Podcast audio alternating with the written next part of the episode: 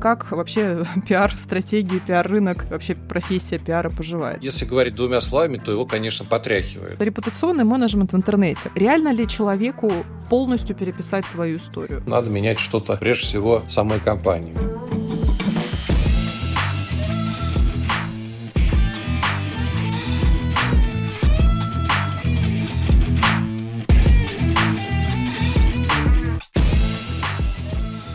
Вами подкаст «Бренды и медиа». Меня зовут Анна Подпрятова, и здесь мы разбираем громкие кейсы и известные в узких кругах истории. История о том, как компании и люди создают для себя медиа. В гостях у нас только практики. У них мы узнаем, почему одни медиапроекты приносят славу своим создателям, а другие нет. Поехали. Поехали.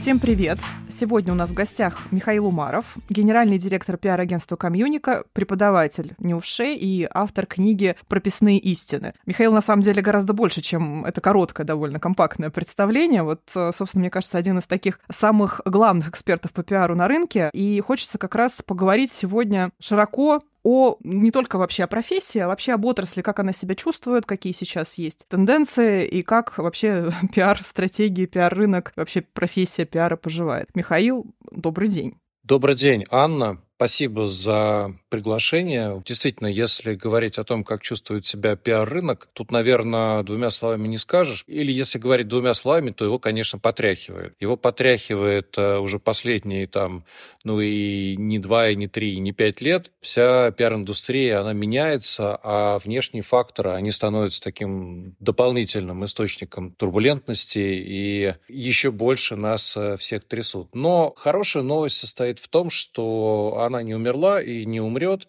потому что коммуникация – это старейшая потребность, одна из старейших потребностей человека, и она никуда не денется. То есть и новые технологии, и нейросети, и все, что будет дальше, пока будут люди, будет и потребность в коммуникациях. Значит, будет и пиар, а он может э, оперировать другими инструментами, другие будут э, механизмы э, взаимодействия с медиа. Что будет подразумеваться под словом медиа, мы тоже, в общем, не знаем, потому что они будут продолжать эволюционировать, но что-то будет. Поэтому в целом, наверное, есть поводы для оптимизма, если в двух словах. Если поговорить про рынок. Вот вы сказали, рынок потряхивает. А что имеется в виду? В каком смысле потряхивает э, с точки зрения там, объема работ, денег на рынке или, скажем так, задач? Потряхивает с разных сторон. А, его, в принципе, начало трясти, наверное, с тех пор, как э, вообще появилась цифра, интернет, и коммуникации стали уходить туда. И потряхивание означало, что одни направления а, начинают, ну, или загибаться, или как-то видоизменяться, другие, наоборот, очень бурно расти. И как это было с цифрой, если мы привыкли к такому аналоговому ламповому пиару. И, ну, и то же самое было в рекламной индустрии, на самом деле. Потом а, оказалось, что цифровые коммуникации стали отъедать а, все больше бюджета, все больше ресурсов, все больше внимания. Потом, соответственно, ну вот последние уже сколько пять лет мы живем, э, там сначала ковид, потом вот это вот э, то, что началось феврале прошлого года. Это тоже, конечно, вносит свои коррективы. Но если о последних событиях говорить, то здесь прежде всего тряхнуло за счет ухода иностранных брендов. В общем, не секрет, что иностранные бренды были и основными э, рекламодателями на рынке, и основными держателями пиара. Или, скажем, одними из крупнейших, одними из ведущих. Потому что там пиар был достаточно хорошо высокой степени использования, то есть для каждой корпорации это была ну, абсолютная данность, то есть невозможно было бы себе представить какую-то крупную международную корпорацию, у которой нет пиара.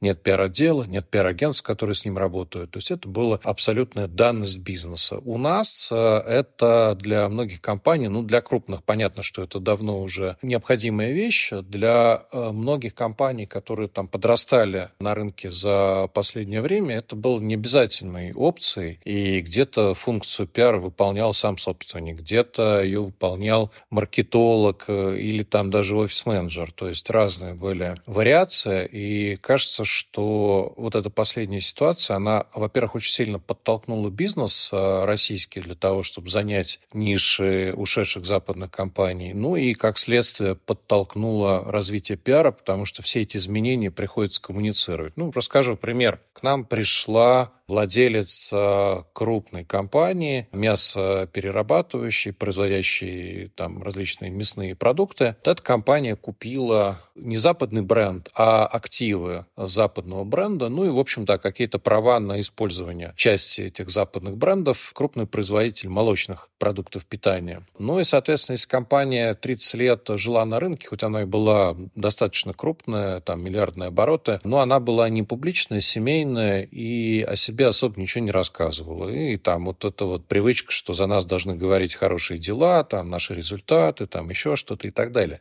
Классика. Классика, классика жанра. Классика жанра. Но эта классика жанра, она идет от непонимания а, процессов, которые в коммуникациях происходят. Пока ты не очень крупный, то тебе все сходит с рук. И там, как только ты начинаешь перерастать какую-то определенную красную черту, к тебе появляется пристальное внимание самых разных целевых аудиторий. Там клиентов гораздо большей степени, чем раньше, регулирующих органов, конкурентов, кого угодно. Сама среда становится более враждебной. Пиар тебе становится необходимым, и люди, как правило, это понимают именно вот в этот момент X, когда они наступают на эту красную черту, ну и там обычно что-то случается там начинает бомбить, происходит какой-то кризис, людям приходится в это вовлекаться, тем же самым собственникам и топ-менеджерам. Это отвлекает очень сильно их ресурсы. И тогда они понимают, да, что-то не так. Видимо, нужен какой-то специальный человек, люди или какое-то агентство, которое может все это взять на себя, всю эту головную боль как-то забрать и что-то там порешать. А потом приходит понимание, что это системная вещь, и там за первым проблемным кейсом возникает второй, и люди понимают, что это просто скажем, следствие масштабов и размеров их бизнеса. И тогда уже люди систем начинают заниматься этой функцией. Как правило, все позаканчивали хорошие, нормальные бизнес-школы и, в общем, начинают все это внедрять. Маленький или там не очень большой семейный бизнес – это одна история, а когда ты выходишь на какой-то другой уровень масштаб, даже сотрудники для тебя становятся очень большой и важной целевой аудиторией. Топ-менеджмент новых приобретенных активов, люди, которые трудятся на различных заводах купольных, со всеми надо разговаривать всех надо как-то не напугать, а наоборот приободрить, сказать, что, ребята, в вашей жизни ничего плохого не произошло, а только хорошее там, и вот мы все вместе будем развиваться и куда-то двигаться к светлому будущему. Все это должен сказать собственник, генеральный директор компании, должны людей как-то ободрить, а для этого это надо уметь делать. И не бояться этого делать, потому что у многих еще и страх э, публичных выступлений тоже присутствует. Вот, честно говоря, вот прям готова согласиться на 200%, потому что это то, что наблюдаем и мы в том числе в диджитале, диджитале, я имею в виду, когда просто смотрим, как люди сейчас осваивают, например, там малый, крупный бизнес, неважно, осваивают э, более активно, более, я бы даже сказала, агрессивно эти новые технологии, новые форматы, и, соответственно, сталкиваются как раз в первую очередь с той проблемой, что это действительно отдельный формат взаимодействия, к нему нужно быть готовым. Ну, соответственно, нужно тренироваться. Вернемся к запросам рынка. Все-таки, если э, вот как-то перечислить с точки зрения услуг, за какими услугами сейчас компании к вам приходят чаще всего? Вот если поконкретнее. Хороший вопрос. И первое время начала с 20 какого там 4 февраля был полный хаос. А кто-то приходил за аналитическими услугами, было довольно много запросов на то, чтобы просто отслеживать то, что происходит. Мониторить, делать какие-то аналитические сводки, смотреть то, что происходит у конкурентов. И все были просто в состоянии какого-то шока. И вот это было, наверное, самое главное. Потом а, был достаточно серьезный запрос, ну, даже я не скажу к нам, а вообще у всего рынка на внутренней коммуникации, потому что сотрудников надо было успокаивать. Во внешней среде, наоборот, у компаний был то, что называется такой low profile. Старались как меньше отсвечивать потому что, ну, кто-то боялся сказать просто лишнего, кто-то боялся попасть под санкции, кто-то боялся испортить отношения где-то там, не знаю, с регуляторами. Ну, вот все понимали, что им сейчас лишних слов говорить не нужно, потому что любое неосторожное движение может быть чревато проблемами. Поэтому я знаю там многие компании, которые работали в стол и продолжают работать в стол, и там в буквальном смысле этого слова. Там и какие-то публикации пишут, и стратегии, и концепции, кладут их в стол, потому что ничего нельзя, и все страшно, и так далее. Кто-то там разморозился, отморозился. Понятно, что больше всего здесь тряхнул э, экспортеров, да, то есть те, кто завязан на международные рынки, на какие-то там логистические цепочки те, кто занимается и занялся параллельным импортом, потому что, ну, ты вроде как э, и с, ну, на тот момент и с своим э, брендом-поставщиком не хочешь полностью отношения испортить, и вроде надо и продукцию поставлять. Ну, и вот все вот эти сложные моменты приводили к тому, что компании старались э, поменьше во внешний мир что-то вещать. Ну, соответственно, антикризисные коммуникации были востребованы, и тренинги, и какие-то просто кризисные разные пакеты, которые компаниям необходимо было с точки зрения коммуникации у себя внедрять. Что еще можно назвать? Э, соцмедиа, но соцмедиа очень сильно трансформировались, потому что, опять же, в ряд соцсетей, мы знаем, стало запрещенными персонами нон-грата. А в оставшихся соцсетях происходила очень тоже бурная миграция, потому что те блогеры-инфлюенсеры, которые сделали себе имя в одних соцсетях, пытались перейти в другие, перетащить туда целевую аудиторию, и, в общем, тоже там был полный хаос. Вот. Но, тем не менее, запрос на эти услуги э, оставался, и сейчас он есть, на работу с инфлюенсерами, на работу с отзывами, на работу с Э, оставшимися соцсетями, все это, в принципе, присутствует. Хотя, может быть, и не в таком объеме. Из того, что, может быть, нового появилось, мы отчетливо заметили запросы на работу в странах СНГ. И у нас э, там несколько проектов, несколько клиентов появилось, с которыми мы именно по странам СНГ что-то отрабатывали. Причем э, среди заказчиков были как э, наши бывшие западные партнеры, некоторые, которые вынуждены были уйти из российского рынка, но при этом хотели продолжать работу на рынках СНГ, так и российские компании, которые ну, просто какие-то интересы свои имели. Вот это можно отметить из таких выросших, наверное, запросов дополнительных. Ну, это так вот, если широкими мазками. Китайские компании как-то заходят на рынок сейчас именно пиар-услуг в России, пользуются пиар-агентствами российскими? Китайские компании очень активны. У нас есть э, в агентстве автомобильная практика, и там э, только за начало этого года мы приняли участие в пяти тендерах производителей автомобилей из Китая очень активно, потому что рынок пустой. Все э, западные автобренды отсюда ушли. То есть абсолютно свободный рынок, который сейчас э, они очень агрессивно и быстро стараются заполнить. По другим направлениям мы тоже видим э, активность. Ну, прежде всего, конечно, это производители смартфонов и другой электроники. Приходили производители вот этих робот-пылесосов, бытовой техники для дома, ну и так далее. То есть китайцев на рынке много, и они активно. Если говорить про компании, бренды вообще, что называется, без оглядки на там, страну происхождения, российские могут быть компании, вообще любые. Кто-то сейчас всерьез заказывает пиар-стратегии. Вообще пиар-стратегия, она жива еще как концепт? Или с нашим горизонтом планирования очень таким довольно динамичным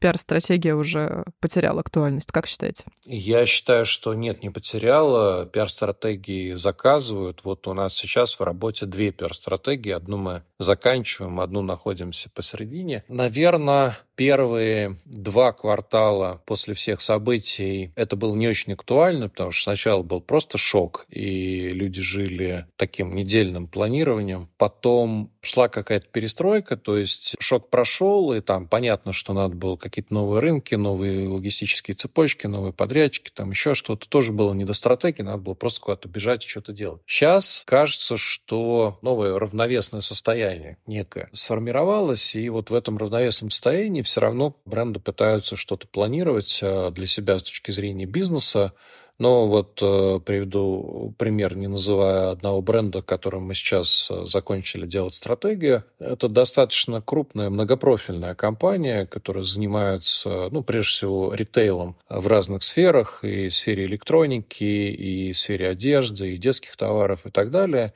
И вот эта компания а, представляла на рынке интересы очень многих западных брендов первого эшелона, топ-брендов. Эти бренды ушли. Соответственно, сейчас какая замена? Ну, либо это какие-то опять те же китайские производители, либо это собственные торговые марки, которые вот компания сейчас а, активно пытается развивать. Кажется, что в этом достаточно преуспевает. Ну и, соответственно, под эту бизнес-модель нужна и новая коммуникационная стратегия, потому что, опять же, надо объяснять партнерам и подрядчикам, и государству, и сотрудникам, и банкам, у которых ты берешь кредиты на развитие, куда ты движешься, с чем ты движешься. Вот. Так что я верю, что стратегии по-прежнему востребованы, а может быть и больше, чем когда бы то ни было. Михаил, а вот если со стратегией хорошо понятно, люди продолжают, собственно, как-то планировать, пусть, может быть, не на такие длинные дистанции, но тем не менее это все равно входит в понятие стратегия, какой-то долгосрочный долгосрочное планирование относительно. То, что касается антикризисных услуг и вообще антикризиса сейчас, вы сказали, что к вам довольно часто за этим в том числе приходят. Вот есть ли здесь какие-то основные рекомендации для компаний, а, в какой момент вообще, в принципе, не обращаться даже, я бы так сказала, а как планировать эту работу внутри, на аутсорсе, как привлекать специалистов правильных, вообще какие здесь могут быть советы с точки зрения того, что антикризис должен быть все-таки, мне кажется, всегда в довольно таком состоянии наготове быть.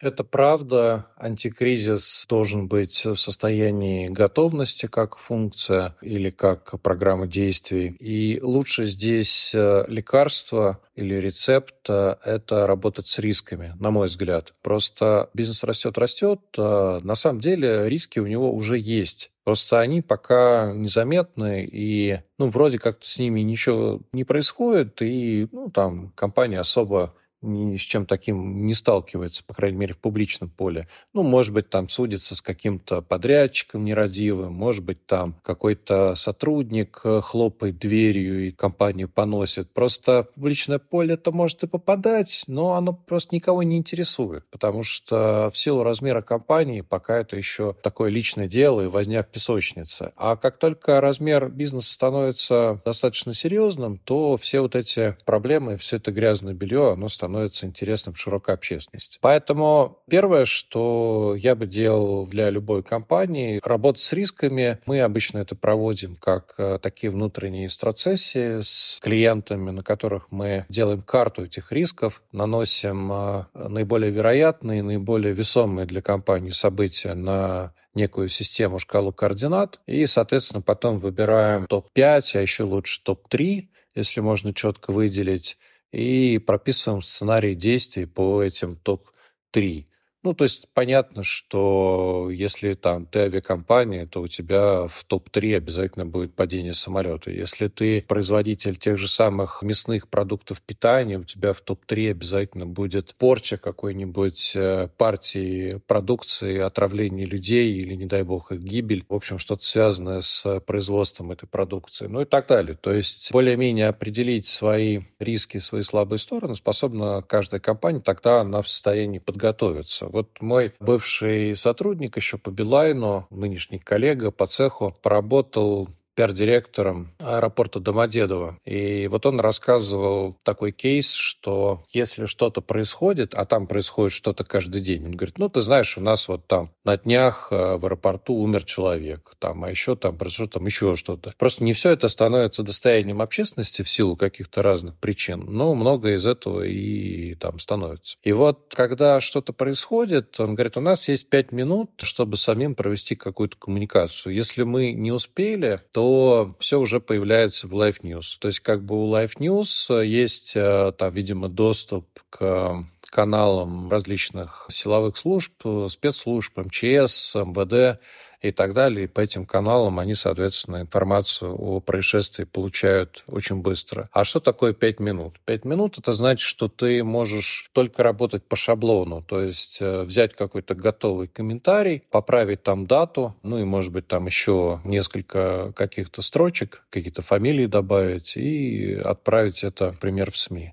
Только так. А для того, чтобы у тебя были такие шаблоны, нужна как раз вот та самая работа с рисками, подготовительная, домашняя работа, если можно так выразиться, о которой я уже сказал. И у тебя как бы такой выбор. Либо ты делаешь домашнюю работу, либо ты потом разгребаешь и тушишь пожар. Вот, собственно, и все. Как показывает жизнь, автопилот все-таки иногда очень полезная штука. Иметь какие-то готовые решения действительно лучше, чем не иметь. Поговорим еще про очень сложную довольно-таки тему и при этом ужасно востребованную. Это репутационный менеджмент в интернете вообще, в принципе, в сети. Вот, мне кажется, где одна из самых востребованных услуг сейчас должна быть, наверное, это вот в этой как раз сфере. Расскажите, какие сейчас основные инструменты используете для работы вот с этой э, темой, да, и с какими, опять же, задачами клиенты приходят? Что просят? Да, начну с э, задач клиентов. Клиенты приходят э, с тем, чтобы, понятное дело, поправить репутацию. Дальше здесь э, можно такой вставить философский кусочек, потому что кто-то смотрит под поправкой репутации именно правку отзывов, карточек, профилей компаний, не знаю, статей в Википедии в сети, а кто-то действительно готов. Как правило, все это просто внешние проявления репутационных проблем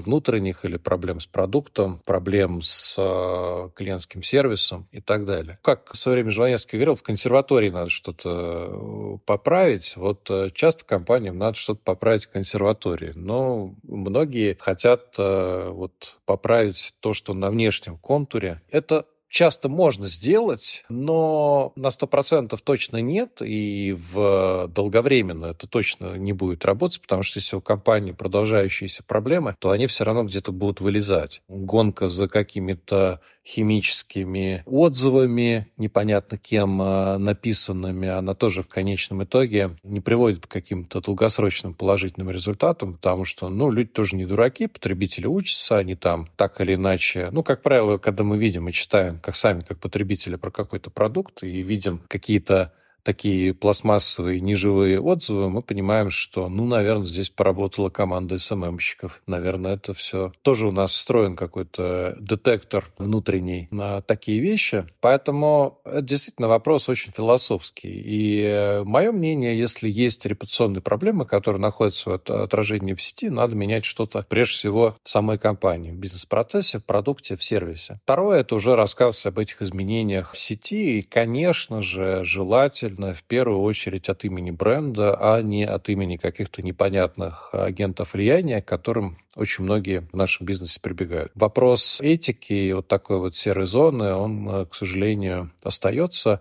и не улучшает в конечном итоге отношения с потребителем, потому что потребители тоже на этом учатся и постепенно начинают понимать, э, где реальные отзывы компании, а где нет. есть запросы на работу с Википедией. Это тоже относится к репутационному контуру. Но с Википедией за последнее время стало работать э, намного намного сложнее, чем это было, там, не знаю, пять лет назад, допустим. Очень э, жесткий контроль, и там, как правило, компании же приходят к нам не с чистого листа, а там приходят с запросом. Мы попробовали там отредактировать статью про нашего генерального директора или про наш бизнес, ее поставили на удаление.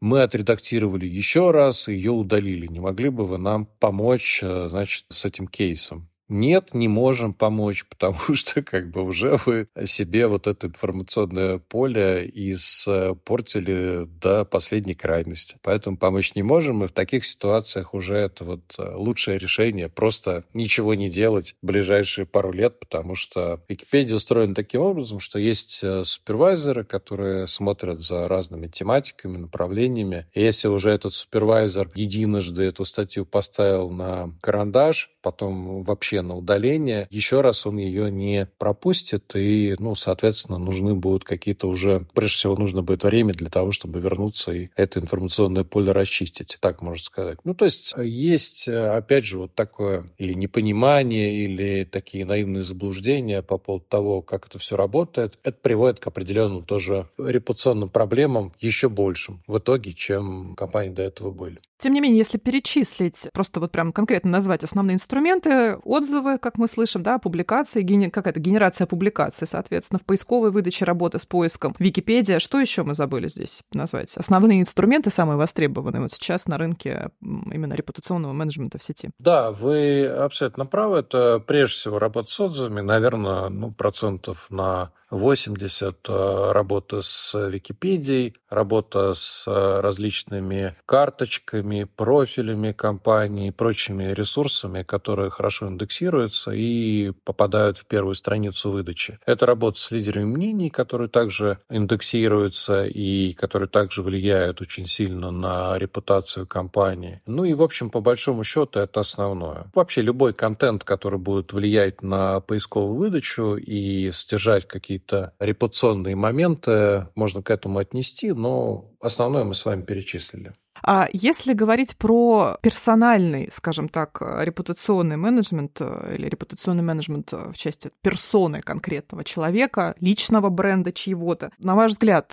сегодня, с учетом наших технологий и вообще того, как рынок изменился, как медиа изменились, реально ли человеку полностью переписать свою историю, сделать такой собственный персональный ребрендинг, даже не бренд, а ребрендинг. Тоже был э, такой хороший кейс. Мы недавно разговаривали с одним моим клиентом. Он э, пиарщик очень крупной компании. Не буду говорить, какой она сфере работает. Э, ну, скажем так, широко в пищевой на Дальнем Востоке. У руководителя компании ну, скажем так, э, есть проблемы с репутацией, потому что компания довольно активно занималась э, захватами бизнеса в момент своего роста. Ну и, в общем, все, вся ее предыстория, она отражена на разных ресурсах, э, там, начиная от компромата до там, Википедии той же самой. И вот заказчик спрашивает, а что, как можно поправить? Можно ли сделать какой-нибудь кейс, как у, например, у Романа Абрамовича? Ему же удалось в общем, так, если смотреть по результатам, очень сильно поправить свою репутацию, по крайней мере, в международных кругах, за счет покупки Челси, за счет инвестиций в различные благотворительные проекты. Ну и ответ, да, поправить можно. Ну вот если ты там, как Абрамович, готов инвестировать такие средства, ну, купить тоже Челси или там что-нибудь подобное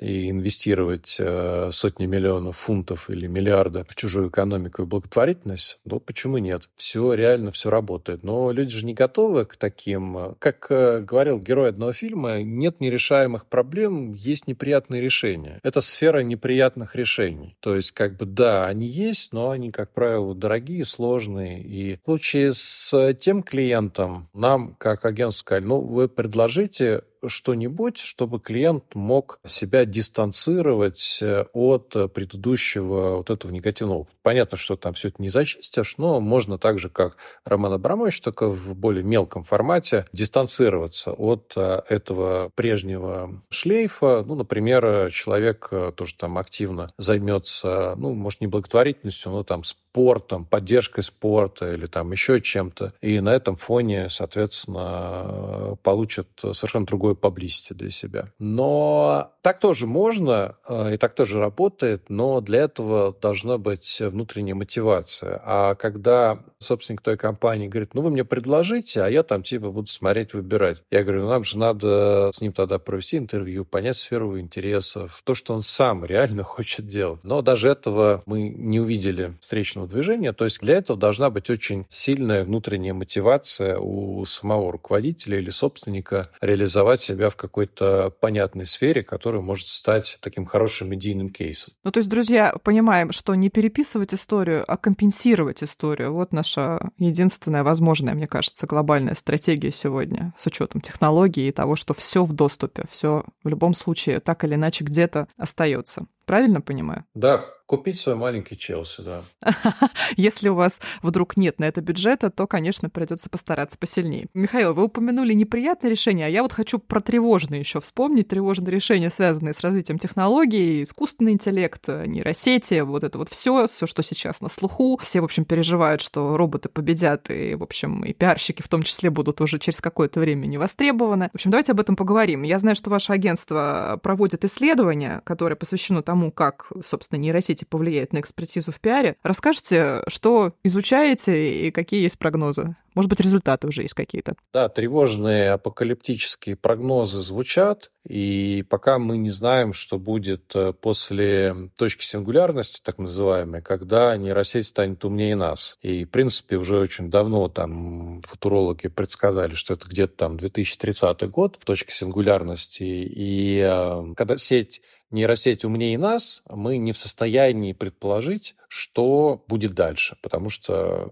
мы будем обладать меньшим интеллектом, чем она. Какие будут ее, так сказать, э, действия этой нейросети? Что это будет вообще? Там будут ли какие-то внутренние мотиваторы, которые там позволят? Ну, это, в общем, уже такая сфера, в которой я не особо компетентен и не хочу поэтому здесь рассуждать. Но у нас, слава богу, есть еще лет семь для того, чтобы более-менее понятном, в линейном пространстве развиваться. И здесь э, пока то, что происходит, скорее ну, просто очередная технологическая революция. Да, нейросети сейчас, э, и это произошло за последние всего лишь там пару месяцев, научились делать очень много, и мы с их помощью научились делать очень много. Вот исследование, которое вы как раз упоминаете, показало, во-первых, очень высокий интерес, и там довольно много пиарщиков в нем поучаствовало, и э, показало, что люди уже активно нейросети используют. Прежде всего, Midjourney и чат GPT, как самые популярные. На самом деле их много, этих нейросетей, но вот эти две – это самый топ. Прежде всего, на первом месте по данным нашего исследования это написание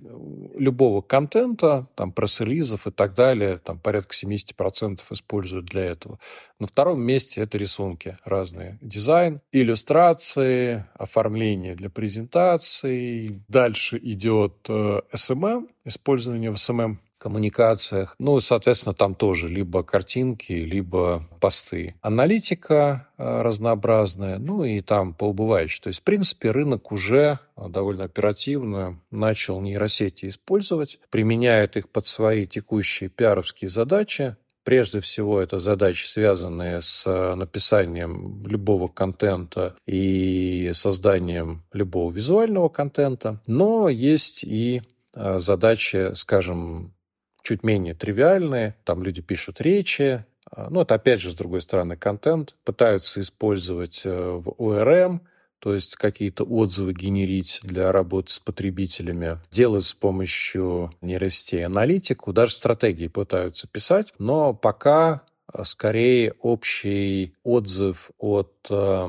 пиар-респондентов такой, что пока, конечно, это очень... Если это сложные задачи, то это очень базовый результат. То есть тот результат, который все равно пиарщик должен своими руками править, редактировать, корректировать, может быть, просто использовать как некую черновичок, как некий драфт, основу для дальнейшей своей работы, но не более того. Поэтому пока мы находимся в такой точке, что будет дальше, мы даже, наверное, предсказать сейчас не можем. Как-то это будет развиваться. Будет ли это вытеснять людей с рынка? Ну, наверное, какие-то изменения, какие-то перемещения, конечно, будут происходить. По мере того, как мы будем учиться этим инструментом овладевать, ну, вот то же самое, когда там мониторинговые системы появились первые, ну, как они вытеснили людей с рынка? Ну, наверное, да, там тех, э, кто просто вырезал заметки из бумажных газет и журналов, ну, наверное, вытеснили, да, как бы, ну, эти люди занялись какой-то другой, более интеллектуальной работой. Ну, и здесь, наверное, так же, то есть, э, если это инструмент, и он нам позволит избавиться от рутины и заняться более интеллектуальным трудом, ну, значит, хорошо. В общем, чтобы пиарщику чуть больше, чем 7 лет продержаться в конкуренции с искусственным интеллектом, что можно посоветовать э, в части компетенции, усиления компетенции? Чему надо главному научиться современному пиар-специалисту, чтобы быть актуальным и востребованным на рынке, повторюсь, не только через там ближайшие 7 лет, но и через 7 лет? Наверное, скажу банальности, насмотренность, то есть смотреть, э, рыться, изучать кейсы, различные. Вот у меня есть счастливая такая опция, то, что я периодически провожу тренинги для своих клиентов, и у нас один из тренингов э, называется «Жизнь после digital». Э, он посвящен э, новым технологиям в пиаре как раз. И я вот очень хорошо смотрю по своей презентации, что прошло полгода, пришел новый клиент, заказчик на этот тренинг, и я смотрю на свою презентацию и думаю, боже мой, как же она безнадежно устарела. И э, мы начинаем там с аналитиками, с нашими рыть какие-то новые кейсы, обновлять эту презентацию. Заодно происходит такое самообучение. Это очень здорово, потому что ты сам остаешься на какой-то такой волне нормальной. А второе — это постоянно адаптироваться к новым технологиям, к изменениям, залезать э, в эти все штуки и пробовать все своими руками. Наверное, тогда ты будешь как-то оставаться в тренде, ну или где-то около него. Михаил, мне кажется, отличный совет. Это про тот самый lifelong learning, по большому счету, да, про который мы часто говорим, и в образовании мы уже давно, собственно, к этому концепту, по сути, перешли. Спасибо вам большое за беседу, очень было интересно. Спасибо нашим слушателям, что были с нами. Подписывайтесь на наш подкаст, он выходит на всех доступных платформах, и, пожалуйста, не забывайте про соцсети Центра Бренд Медиа Неувше, где мы регулярно рассказываем о новостях и трендах медиа. Ссылки в описании.